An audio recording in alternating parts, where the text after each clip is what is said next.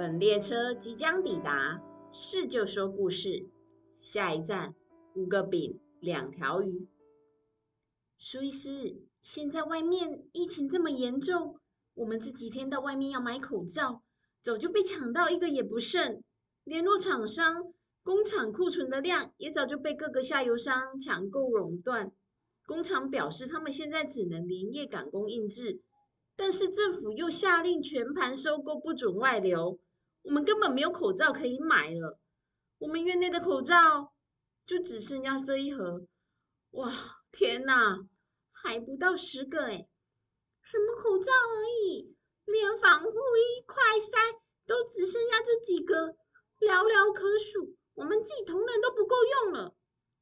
当时苏医师听到这些状况，依旧神情自若，心情不受任何影响，马上下令。现在把在场所有的同仁都 call 过来，位置总共排成三排，站在每一排的最后那一刻。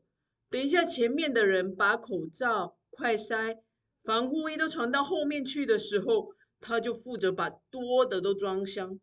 快快快，通知药局把空的箱子都拿过来。院内大大小小的人员就开始动员，分别把口罩、快筛、防护衣。一个一个从自己这一排传到最后一个，最后一个人就不停的装箱，花了快半小时的时间，终于传完了。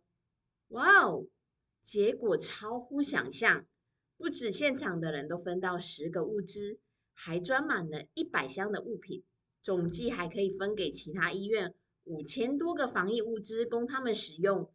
院内的人不止惊讶，怎么可能？哇，太！拍手叫好。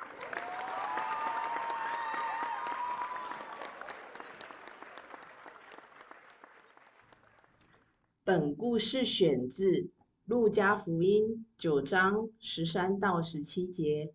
耶稣说：“你们给他们吃吧。”门徒说：“我们不过有五个饼，两条鱼，若不去为这许多人买食物，就不够。”那时人数约有五千。耶稣对门徒说：“叫他们一排一排地坐下，每排大约五十个人。”门徒就如此行，叫众人都坐下。耶稣拿着这五个饼、两条鱼，望着天祝福，擘开，递给门徒，摆在众人面前。他们就吃，并且都吃饱了，把剩下的零碎收拾起来，装满了十二个篮子。